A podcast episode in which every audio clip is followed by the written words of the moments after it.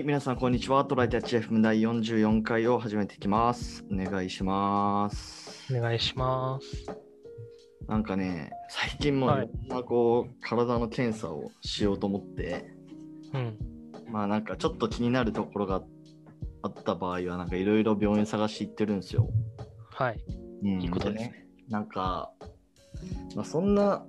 重症っていうかめっちゃ気になるってわけじゃないんだけど、なんか寝てる時になんかすっげえ体だるい、だるくなってる時があって、はあ、疲れ取れないみたいな。なんかね、手足がめっちゃ重いというか、なんか血が巡ってないみたいな。やばそう。でこれ、無呼吸症候群かと思って、ああ、あるじゃないですか。酸素足りてないからってこと？だその重さみたいな。なのかな？わかんないけど、まあちょっととりあえず言ってみようってて、YouTube で、はい。まあなんかいろいろ見て、うん。したら、なんかね、誰だったかな？なんかボディービルダーみたいな人が、銀座のなんかその無呼吸症候群を見てくれてるうん。クリニックを紹介してて、おー行ってみるかみたいな、ホームページ見て行ってみるかと思って、うん。あの行ってきたんですよ、この間。うん。うん。で、まあ結果としてはね、全然無呼吸じゃなかったというかあ、、そうなんだ。まあ、うんあのー、3日くらい、まあ、まず最初に行くのね。そしたら、うん。あのー寝てる時の血中酸素濃度を計測する機械を、うん。あのーレンタルしてさせてくれるのね。うんん、なんかもう普通に、あのー手首にバンドつけてうん。でそのなんかバンド的なやつからなんか紐がぴょって出てそれをなんか指先にこうクリップみたいな形でくっつけるみたいな。へ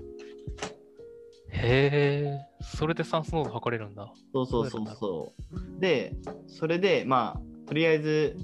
あのー3回サンプルを取る。で、えっと3日分3回寝た分を取るんですよ、でそれを、えーとその機械で集計したそこにこうデータが溜まってるからうん。でまた3日後くらいに病院に行ってなんか解析してもらうみたいな。でまあそのあの就寝から起床までのその血中酸素濃度の推移とか心拍数の推移みたいなのをあの測ってくれるというかこう可視化してくれて、うんあここで下がってますねとかまあでも全体として問題ないですねみたいな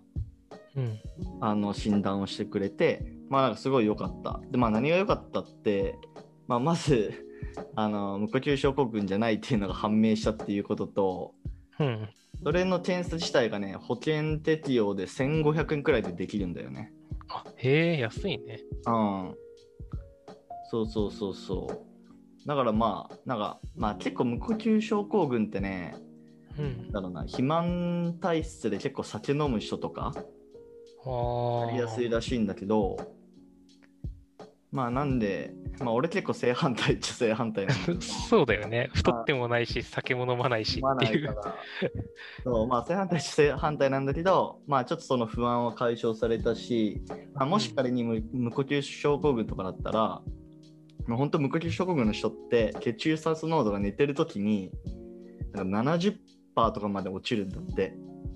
へえ。その70%ってどれくらいやばいかっていうと、うん。普段あの、まあ、息を止めて自分でね、でも限界ですっていうところまで止めて大体80中頃か80前半くらいらしいのね。へえ、もうガチ無呼吸じゃん、じゃあ。そうそうそう。まあ、それよりさらに息を止めてるっていうのが無呼吸症候群らしくて、で、まあ、それをやると、まあ、本当にいろんな心臓とか脳とかに負担がかかって、まあ、いろんな病気にもなりやすいみたいな。話もあって、まあ、なんでちょっとね、気になってる人はね、なんかこれ絶対やった方がいいですよってちょっとおすすめできるかなと思った。そうね、お手軽だし安いしね。うんうんうん。そうそうそう。あの血中酸素濃度そんな簡単に測れるんだなと思って、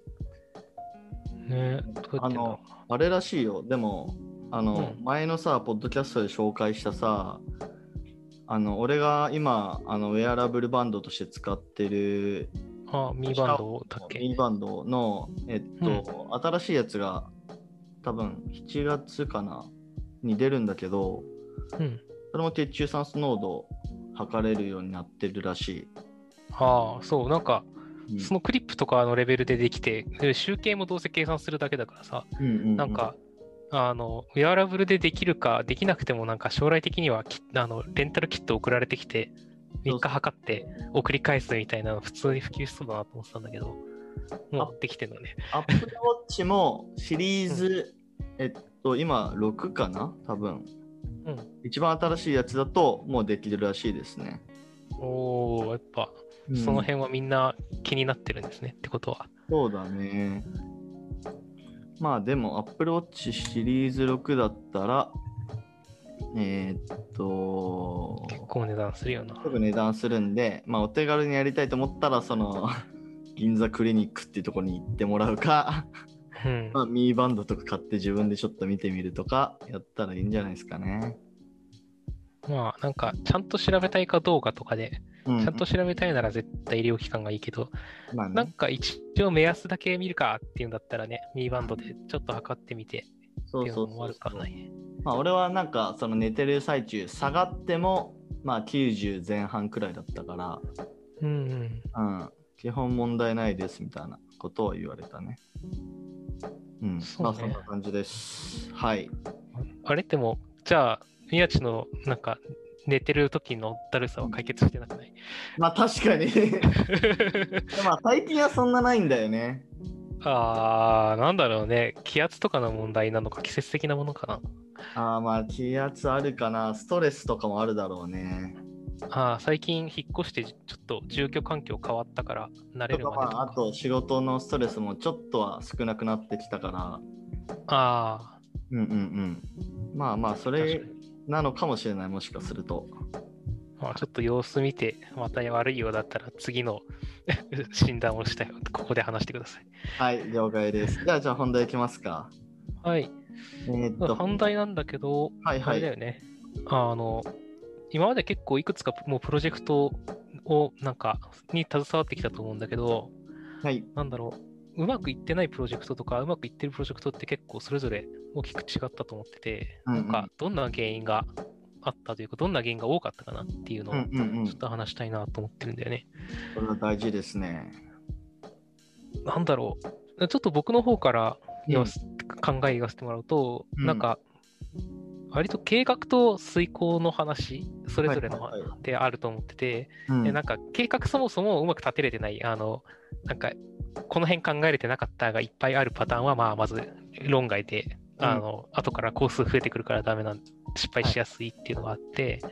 あと、あの、途中から計画変わっちゃう系うん。で、まあ、あの、場合によってその柔軟に変えるとかは大事なんだけど、うんなんかお客さんを抑えれてないとかそういう意味で、なんかお客さんがこれもつけたいなって言ったのを抑えきれなくて増えちゃうみたいなパターンだの力関係だと、はい。なんか、んまあ、後で炎上するパターンが多いなっていう気が。してる。割となんか、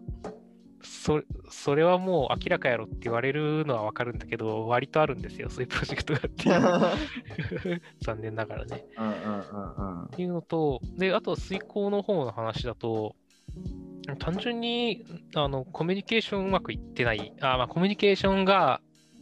えー、と必要な分だけできてないっていうのがうんうんあるかなっていう、そのそれぞれの個性とかスキルとかで、あの必要なコミュニケーションの量ってそれなりに違うと思うんだけど、はいはいなん。か、やたらと取りコミュニケーションにコストをかけすぎちゃうところとか、あの逆にそのすげえあのめっちゃ慣れてる人くらいのコミュニケーションしか取らないけど、し実は新人が多かったりして、ちょっと後からミスってたことがたくさん出てくるとか、そういうなんかコミュニケーションの量をミスってるところっていうのは結構失敗しがちかなっていうのと、コミュニケーションの量を見せてしまうんだろうな。さらに深掘って。まあ、そうだね。そこはね、あの、最初に、あの、なてか、最初にっていう、最初にがと特にだけど、あと定期的に確認をしてなさそうっていうのがある。あの、うん今このコミュニケーションで足りてて、ちゃんと物事が問題なく進んでるのかっていうのの確認がそもそもできてないから、うんうん後から発覚しちゃうんだと思うんだよね。確認できてれば途中で、あ、少なかった、多かったって言って変えればいいだけなんで、うんうんから単純に、その、なんだろうな。かそのコミュニケーションの量が足りてる足りてないっていうのを何かの根拠を持って、あの都度関係感知してないからっていうのが感じますね。あの新人が多いところとかだったら本当にうまく仕事できてるかっていうのをたまにちょっと話をしてみてとか、うんあの成果物の確認とかしてみてとかをちゃんとやってないとまあ明らかにまずいしねとかね。星田の今のプロジェクトってそういう進捗確認のミーティング、うん。どれくらいの頻度でやってる、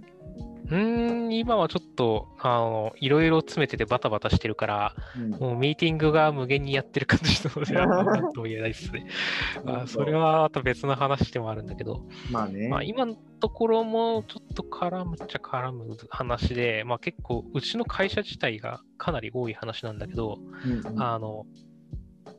なんだろう、その遂行、計画を遂行する話とも計、あ、これ計画を立てる話にもあるんだけど、うん。あの、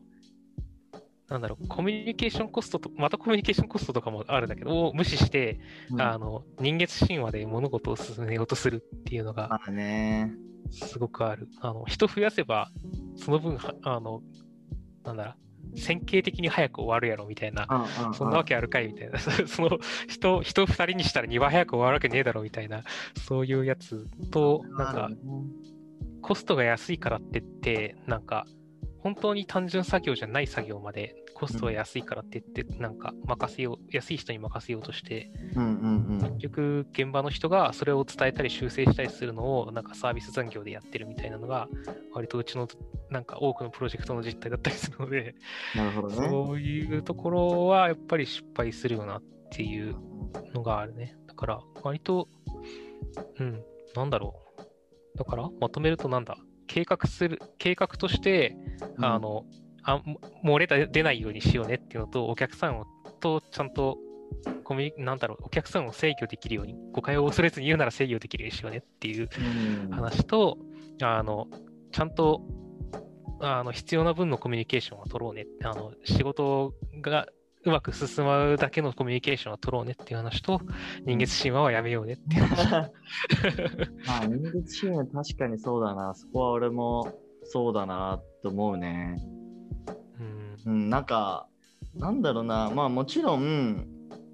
うん。あのー追加コースが必要だから、うん。人を入れるっていうのはまあ確かになしな選択肢ではないとは思うんだけど、うん。なんかスケジュールに、ま、間に合わない、この開発スピードだとスケジュールに間に合わないから入れましょうってなってるプロジェクトって大体失敗してるプロジェクトだと思う。うん。うん、でまあそっからねえっとかまあ例えば開発者なら環境のセットアップとか出てくるしうん。でまあ大体ねあのー失敗してるプロジェクトってそこら辺の環境設定のドキュメントとかないから。でまあもともといた人の工数が割かれてまあさらに身動き取れなくなるとか、まあ全然あるあるだなっていう気はするし、ね。まあだからやっぱりねなんだろうな。そのチームがあのうまく動いてるかどうかっていうことがまず一つの指標だと思うな。そうだね。うんなんか、うん。なんて言うんだろうな。あのーまあ、結構入れ替わりが激しいとねその、うんオンボーディングのコストがかかるからうまく前に進めないっていうのはあるし、うん。うん、だから、まあ、ある程度そのめっちゃそのあうんある程度あうんの呼吸でできる人たちがそれなりにこうスピード感を持ってあのプロジェクトをゴリゴリ前に進めていけるっていうのが大事かなと思いますね。そうだね。うまくいってるところは割とうん、そういうところな気がするようね。ん、なんかそうね結構プロジェクトメンバー間で腹を割ってなんかややばいですこれ進んでないですとかねちょっと言いづらいとねやっぱうん。そういう今さっきのコスタの言ってた進捗というかうまくできてないことが伝わりにくいっていうのもあると思うしね。うん。うん、であとは、えーっと、まあ、ステークホルダーの多さとかかな。ああ、確かにね、いろいろ決定さ、ん？なんだろう。御用聞きをする先というか、が多いとう、んうんどんどん滞るよね。なんか一個決めるにしてもああの人にも一応意見聞いといてとかうん。ねまあそういう人が出てくるといやあの人またミーティング調整するのめんどくさいなとかってなってうん。本当はこうした方がいいんだけどなっていうやつが抑え込まれるとかうん。うんなんかそういうのあるから、まあステークホルダーを少なくするってまあ難しいっちゃ難しいんだけど、うん。まあ、ある程度、あのーもうそれやっちゃおうって言える人が、うん。あのーすぐそばにいるとか、そうだね。もう Slack で、あのもうこれこれこれでやっちゃいますけどいいですかってやって、もうスタンプでなんかいいねみたいなの来て、もうそれ実行できるみたいな 感じが理想であるかなっていう気がするね。そうね。なんか直接話せるお客さんとはそうしてるけど、うんその最終的にその人の上司からの承認がないと決めらんなくてとかってなると、うんどんどん遅くなっていくもんね。まあ思うのはそこら辺ですね。まああとね、なんかそのちょっともしかするとこれあんまその今回のうん。テーマと関係ないかもしれないけど、なんかこの間ツイッターでなんか見て、あ確かにそうだなと思ったなんかツイートがあって、ほい。何だったかななんかロードマップってまあ書くじゃないですか。まあ、SIR とかでプロジェクト実中とかしたら、うん。半年、1年、数年とかロードマップ書いたりするじゃん。うん。で、まあ、そこのロードマップになんかこう機能を載せるなみたいなツイート確かあって、ほうん、で機能じゃなくてなんかその実現したい UX みたいな、う。はいはいはい。うん、のを書いた方がいいよみたいなことが書いてあったのかな確か記憶にある記憶をちょっとたどると、なるほど。それは、うんうん。あ、あ要するに？まあ、要するに、まあ、機能で書いちゃうと、まあ、手段がもう固定されちゃうからうんうん。なんかあの例えば半年後にこれをやりますって言ってた手段がもう固定されちゃうとうんうん。そこまでにもうすでにあの完了したことで、まあ、ちょっといろいろ事情が変わったりするじゃん。うん。うん、だからちょっと別のアプローチでこうやらないといけないんだけどもう機能をコミットしちゃってるから なんかまだやりづらくなってくるというか、まあ調整が必要になってくるみたいなやっぱこれのアプローチだと難しいんでっていうなんか調整が必要になってくるからまあ UX 実現した UX ベースで、まあ、コミットしといた方がいろいろ柔軟に動けますよみたいなことだったんかなと理解してる。確かになんか気軽に見直させてくれるところならいいけど、それが契約の納品物とかになってると。簡単に変えられなかったりするし、うん、なんかお客さんの上層部が、これあ作るんじゃないのとか言い出すと、面倒面倒っていうとあれなんだけど面倒になるので、やっぱりなんかこういうことをします。で、今の案としてはこういう可能性はありますはどこかに書いといてもいいかもしれないけど、うん、なんかやりたいのはこれですがあって、手段は未定っていうのが確かに良さそうね。そうそう。で自分の過去とか振り返ってみてもあなんかそういうロードマップのプロジェクトでなんかやってた記憶あるなと思ってしまったね。うん。うん。大体、うん。そんなそうだよね。うん。コスダは今結構プロジェクトハードモードなんだっけ？まあまあまあ、あの、割と忙しくやっておりますね。うんうんそう、まあ、そう、俺もね、いろんな原因があると思うんですけどね、やっぱりうんうん。あの上流フェーズでどうだったか、うん本当にうまく決めきれてたのかとか、なんか抜けてたことはなかったのかみたいな話もあるし、その、なんだろうな、人に物を任せるときの、あの、任せ方のコミュニケーションがうまくできてたかみたいな話もあるし、うん。そもそも任せる相手を間違えてなかったかみたいな話もあるし、とか、いろいろとあるので、そうですね。ね、ちょっと人と人がやること、人がやることなので、コミュニケーション問題が結構大きかったりしますね。なんかその、どんだけさ、うん。その自分、まあ、まあ、これはあくまでクライアントワークの話になっちゃうけど、うん。自分たちのチームが優秀でもさ、なんかお客さん問題で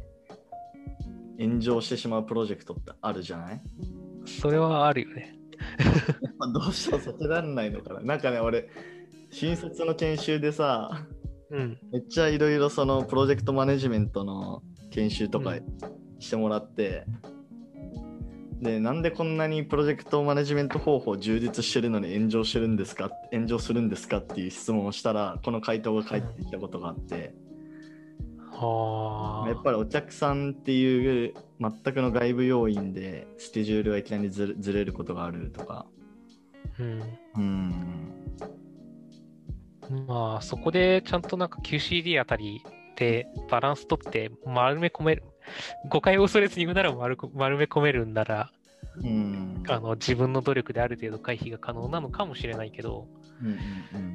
ん。でもなんか、さ仮にその人をさ丸め込んだとしてもささらにその、その人の上の人たちうん。がなんか爆弾慣れてくる時があるじゃない？そういうケース往々にしてあるじゃん。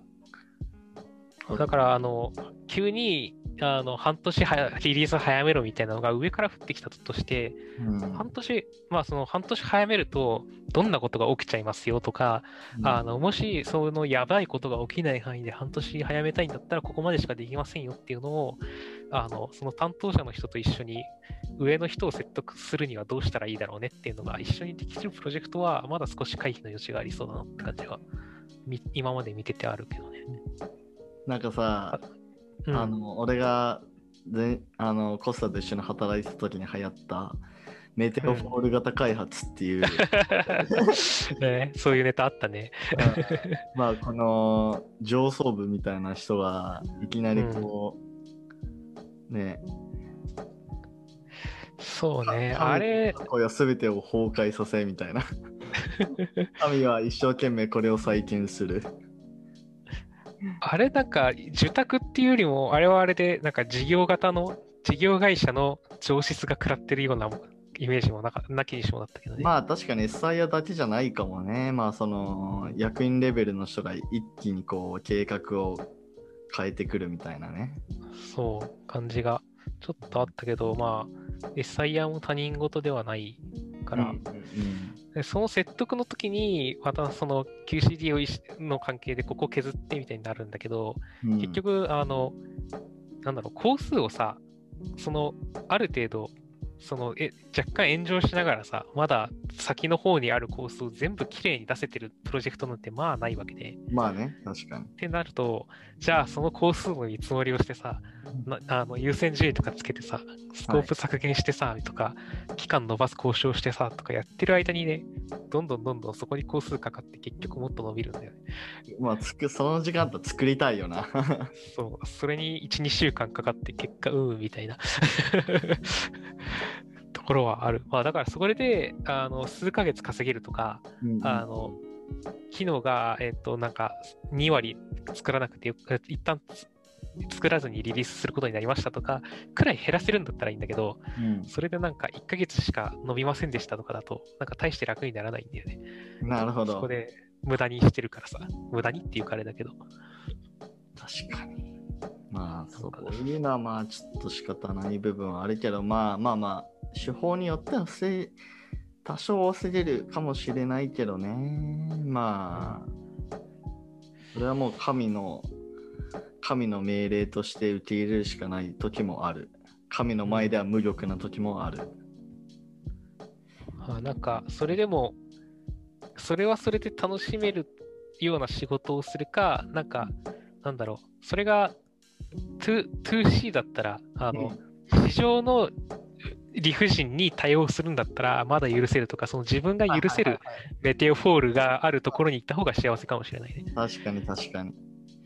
なんか、うん、役員がのメテオホールは許せんとか、お 客様のメテオホールは許せんとかだったら別の会社行った方が幸せかもしれないとか、そうだね。そういうのはあるよね。ゆ許せるメテオフォールが降ってくるところか、メテオフォールが降らないところに行きましょうですね。了解です。じゃあ、今日こんな感じで終わりますか。はいはい。そうですねじゃあ、ありがとうございました。最後ありがとうございました。はい。ありがとうございました。はい。またね。